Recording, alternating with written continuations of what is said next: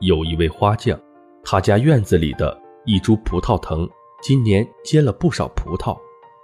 花匠很高兴，便摘了一些送给了一位商人。商人一边吃一边说：“这个真的太好吃了，多少钱一斤？”花匠说：“不要钱。”但商人不愿意，坚持把钱付给了他。花匠又把葡萄送给了一个当干部的。这名干部接过葡萄后沉默了一会儿，便问道：“你有什么事情要我帮忙吗？”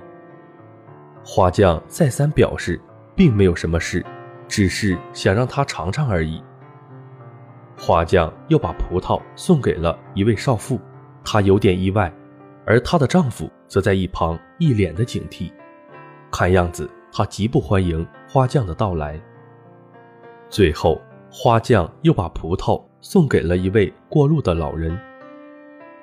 老人吃了一粒后，摸了摸白胡子，说了一声“不错”，就头也不回地走了。花匠很高兴，他终于找到了一个真正能和他一起分享快乐心情的人。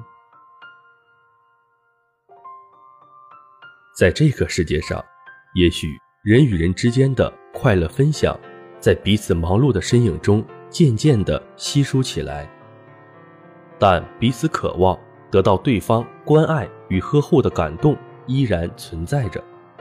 只要我们彼此把心灵深处呵护的触角再伸长一毫米，也许你的生命里就会多一束阳光，这个世界也会多一份微笑的。